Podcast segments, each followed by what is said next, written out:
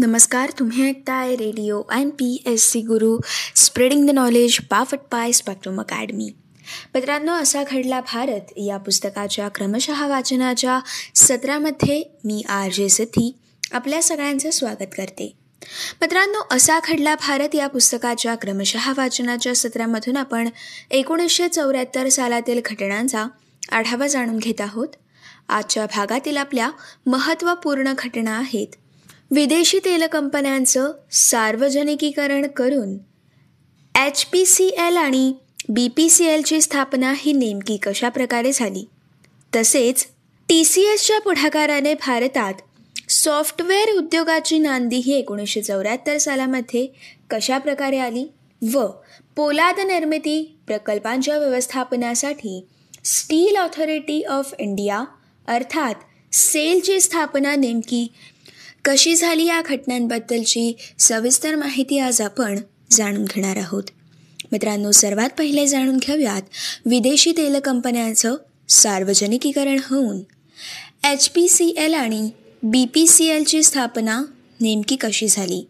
मित्रांनो स्वातंत्र्य प्राप्त झाल्यावर देखील दोन दशकांपेक्षा अधिक काळ एस्सो आणि कालटेक्स व बर्माशेल यांच्यासारख्या परदेशी कंपन्यांचं भारतातील पेट्रोलियम क्षेत्रातील स्थान हे अबाधित राहिलं होतं. मित्रांनो एकोणीसशे चौऱ्याहत्तर या साली भारत सरकारने एस्सो व ल्यूब इंडिया या दोन पेट्रोलियम कंपन्या ताब्यात घेतल्या. आणि मित्रांनो त्यांचं विलिनीकरण करून हिंदुस्थान पेट्रोलियम कॉर्पोरेशन लिमिटेड अर्थात एच पी सी एल या सार्वजनिक क्षेत्रातील कंपनीची स्थापना केली. आणि मित्रांनो या घडामोडीनंतर या क्षेत्रातील चित्र हे बदलण्यास सुरुवात झाली. मित्रांनो यानंतर पुढे एकोणीसशे शहात्तर साली बर्माशेल या समूहांच्या कंपन्या ताब्यात घेण्यात आल्या आणि भारत रिफायनरीज लिमिटेड या सार्वजनिक क्षेत्रातील कंपन्यांची स्थापना करण्यात आली. मित्रांनो याच कंपनीचं पुढे एक ऑगस्ट एकोणीसशे सत्याहत्तर रोजी भारत पेट्रोलियम कॉर्पोरेशन लिमिटेड अर्थात बी पी सी एल असं नामांतर देखील करण्यात आलं. त्यानंतर मित्रांनो कॅल्टेस ही कंपनी एकोणीसशे एकोणऐंशी सालामध्ये ताब्यात घेण्यात आली. आणि मित्रांनो केंद्र सरकारने या कंपनीचं एच पी सी एलमध्ये विलिनीकरण केलं. त्याचप्रमाणे मित्रांनो मुंबई आणि विशाखापट्टणम येथील तेलशुद्धीकरण प्रकल्प देखील या कंपनीच्या अखात्यारीत आणण्यात आले. यानंतर मित्रांनो पुढे बॉम्बे हाय तेल क्षेत्रातून प्राप्त झालेल्या खनिज तेलाच्या शुद्धीकरणाचं काम या कंपनीच्या मुंबई येथील शुद्धीकरण प्रकल्पाकडे सोपवण्यात आलं. त्याचप्रमाणे मित्रांनो कोची येथील तेल शुद्धीकरण प्रकल्प देखील या कंपनीच्या अखात्यारीत आल्या मित्रांनो अशा प्रकारे विदेशी तेल कंपन्यांचं सार्वजनिकीकरण करून एच पी सी एल व बी पी सी एलची स्थापना ही एकोणीसशे चौऱ्याहत्तरमध्ये झाली. मित्रांनो या घटनेनंतर आता आपण जाणून घेऊयात टी सी एसच्या पुढाकाराने भारतात सॉफ्टवेअर उद्योगाची नांदी ही एकोणीसशे चौऱ्याहत्तर सालामध्ये कशा प्रकारे झाली? मित्रांनो टाटा कन्सल्टन्सी सर्व्हिसेस अर्थात टी सी एस या संगणक क्षेत्रातील प्रगती करू पाहणाऱ्या भारतीय कंपनीला एकोणीसशे चौऱ्याहत्तर साली बरोज या अमेरिकेतील कंपनीकडून सॉफ्टवेअर निर्मिती क्षेत्रातील कंत्रांट मिळालं. मित्रांनो आणि त्याद्वारे पुढील काळात कमालीचं महत्त्व प्राप्त झालेल्या सॉफ्टवेअर उद्योगाची भारतात नांदी झाली. याचसोबत मित्रांनो भारतातून सॉफ्टवेअर निर्यातीला देखील सुरुवात झाली. मित्रांनो टी सी एस या कंपनीने एकोणीसशे चौऱ्याहत्तरमध्ये अशी आघाडी मिळवल्यानंतर पुढील दहा वर्षातच पटनी कम्प्युटर्स विप्रो एन्फोसिस यांच्यासह एकूण पस्तीस भारतीय सॉफ्टवेअर कंपन्या या भारतात स्थापन झाल्या. आणि मित्रांनो या क्षेत्रात आंतरराष्ट्रीय स्तरावर देखील भारतीयांची घोडदौड ही सुरू झाली. मित्रांनो एकोणीसशे चौऱ्याऐंशी या वर्षात त्यांची एकूण निर्यात ही तब्बल अडीच कोटी डॉलर्सपर्यंत पोहोचली. तर मित्रांनो एकोणीसशे नव्वदच्या दशकापासून भारतीय तंत्रज्ञांनी विलक्षण प्रगती ही भारतात या सॉफ्टवेअर उद्योगामध्ये साधलेली होती.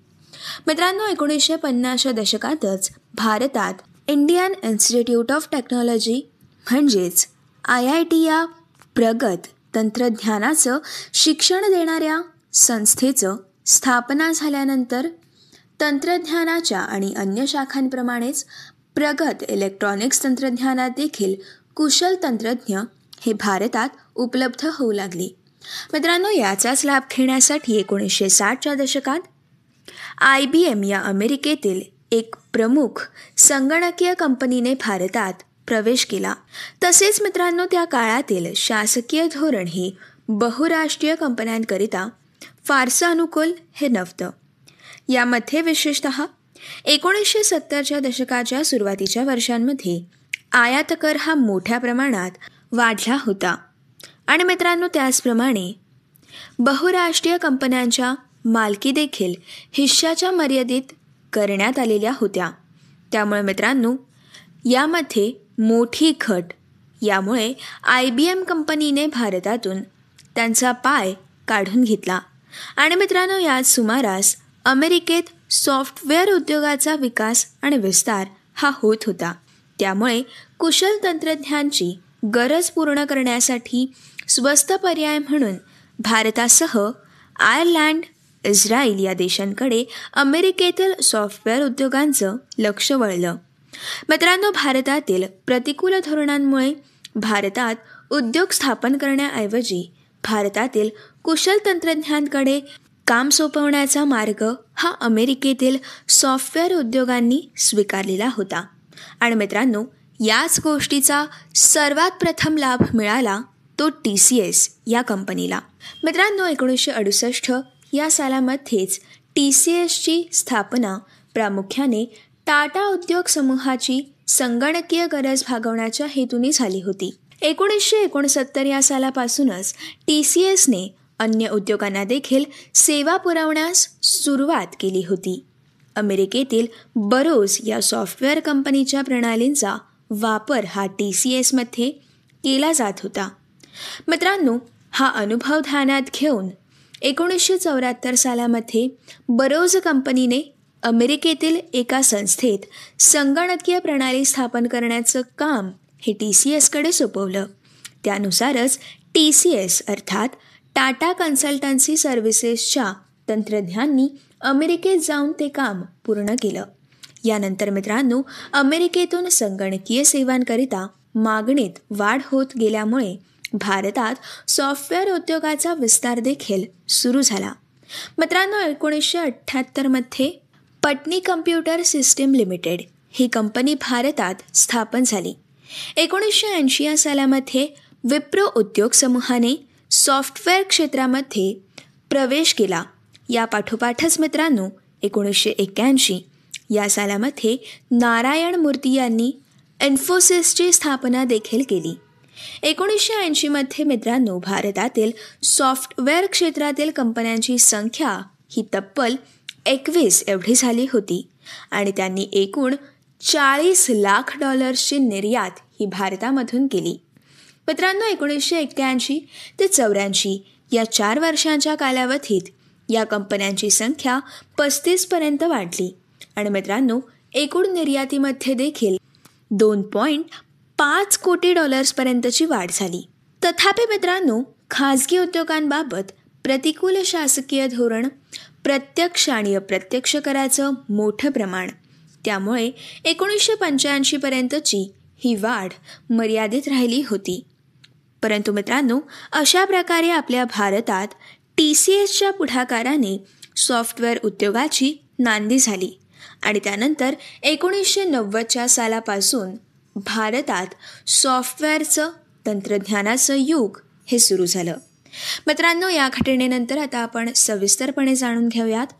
पोलाद निर्मिती प्रकल्पांच्या व्यवस्थापनांसाठी स्टील ऑथॉरिटी ऑफ इंडियाची स्थापना ही भारतात एकोणीसशे चौऱ्याहत्तर या सालामध्ये कशा प्रकारे झाली?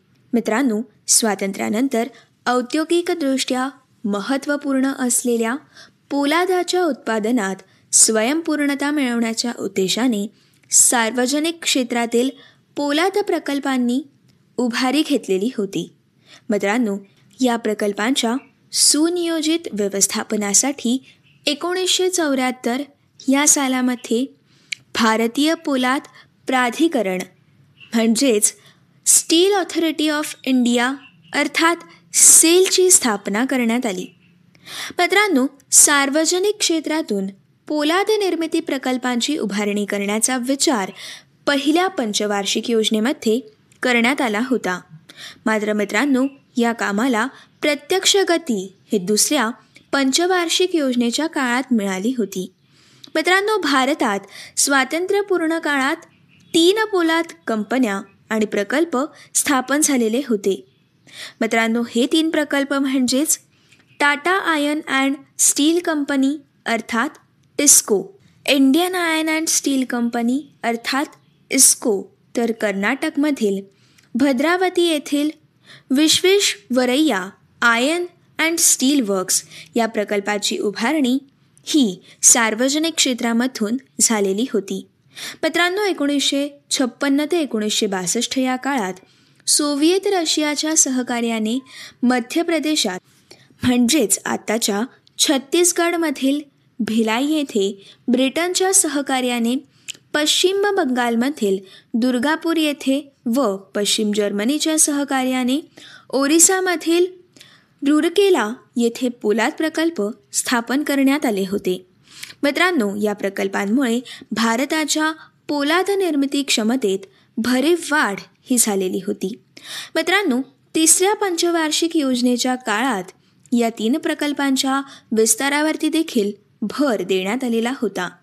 त्याचबरोबर सोव्हिएत रशियाच्या सहकार्याने बिहारमधील म्हणजेच आजच्या झारखंडमधील बोकारो येथे आणखीन एक पोलाद प्रकल्पाच्या उभारणीला सुरुवात ही करण्यात आली होती. एकोणीसशे अठ्ठ्याहत्तरमध्ये या प्रकल्पाच्या पहिल्या टप्प्याचं काम हे पूर्ण झालेलं होतं. मित्रांनो ही प्रगती सुरू असतानाच सार्वजनिक क्षेत्रातील पोलाद प्रकल्पांच्या व्यवस्थापनासाठी एकोणीसशे चौऱ्याहत्तर या सालामध्ये भारतीय पोलाद प्राधिकरणाची अर्थात स्टील ऑथॉरिटी ऑफ इंडियाची स्थापना ही भारतात करण्यात आली. भद्रावती भिलाई दुर्गापूर रुरकेला आणि बोकारो येथील पोलाद प्रकल्पांच्या विकासाची जबाबदारी या प्राधिकरणाकडे सोपवण्यात आली. मित्रांनो चौदा जुलै एकोणीसशे शहात्तर रोजी पश्चिम बंगालमधील बनपूर येथील Indian iron and steel company अर्थात एस्को ही सरकारच्या ताब्यात घेतली गेली. आणि मित्रांनो तिचं व्यवस्थापन भारतीय पोलाद प्राधिकरणाकडे अर्थात स्टील ऑथॉरिटी ऑफ इंडियाकडे सोपवण्यात आलं. मित्रांनो यानंतर पुढे या कंपनीचं या प्राधिकरणात रितसर विलिनीकरण देखील करण्यात आलं. याशिवाय मित्रांनो महाराष्ट्रातील चंद्रपूर येथील महाराष्ट्र इलेक्ट्रो स्लम लिमिटेड व तमिळनाडूमधील सेलम येथे स्थापन करण्यात आलेल्या मिश्र पोलाद प्रकल्पांची सूत्र देखील भारतीय पोलाद प्राधिकरणाने आपल्या हाती घेतली होती. मित्रांनो या प्राधिकरणाने प्रकल्पांचं नियोजन आणि व्यवस्थापन करून तसेच क्षमता वाढ करून यांसारख्या बाबीत बजावलेल्या आपल्या कामगिरीमुळे भारताची पोलाद निर्मितीच्या क्षेत्रात भरीव प्रगती होऊन त्याला जगात आठवं स्थान हे प्राप्त झालं. आणि मित्रांनो अशा प्रकारे पोलाद निर्मिती प्रकल्पांच्या व्यवस्थापनासाठी स्टील ऑथॉरिटी ऑफ इंडियाची स्थापना एकोणीसशे चौऱ्याहत्तरच्या सालामध्ये भारतात झाली. मित्रांनो ही होती आजच्या भागातील असा खडला भारत या पुस्तकाच्या क्रमशः वाचनाच्या सत्रामधील सविस्तर माहिती. मित्रांनो आपण एकोणीसशे चौऱ्याहत्तर सालातील सर्व घटनांचा सविस्तर आढावा जाणून घेतलेला आहे. पुढच्या भागामध्ये आपण एकोणीसशे पंच्याहत्तर या सालाला सुरुवात करणार आहोत. एकोणीसशे पंच्याहत्तर सालातील आपली पुढील घटना आहे. दुसऱ्या सार्वमत जनतेचा अनुकूल कौल लाभून सिक्कीमचं भारतात विलिनीकरण कशा प्रकारे झालं? मित्रांनो या घटनेविषयीची सविस्तर माहिती आपण पुढच्या भागामधून जाणून घेणारच आहोत. तोपर्यंत असेच काही वेगवेगळे कार्यक्रम ऐकण्यासाठी व भरपूर सारा अभ्यास करण्यासाठी ऐकत रहा. Radio M P S C Guru spreading the knowledge पाफट पाय स्पॅक्ट्रम अकॅडमी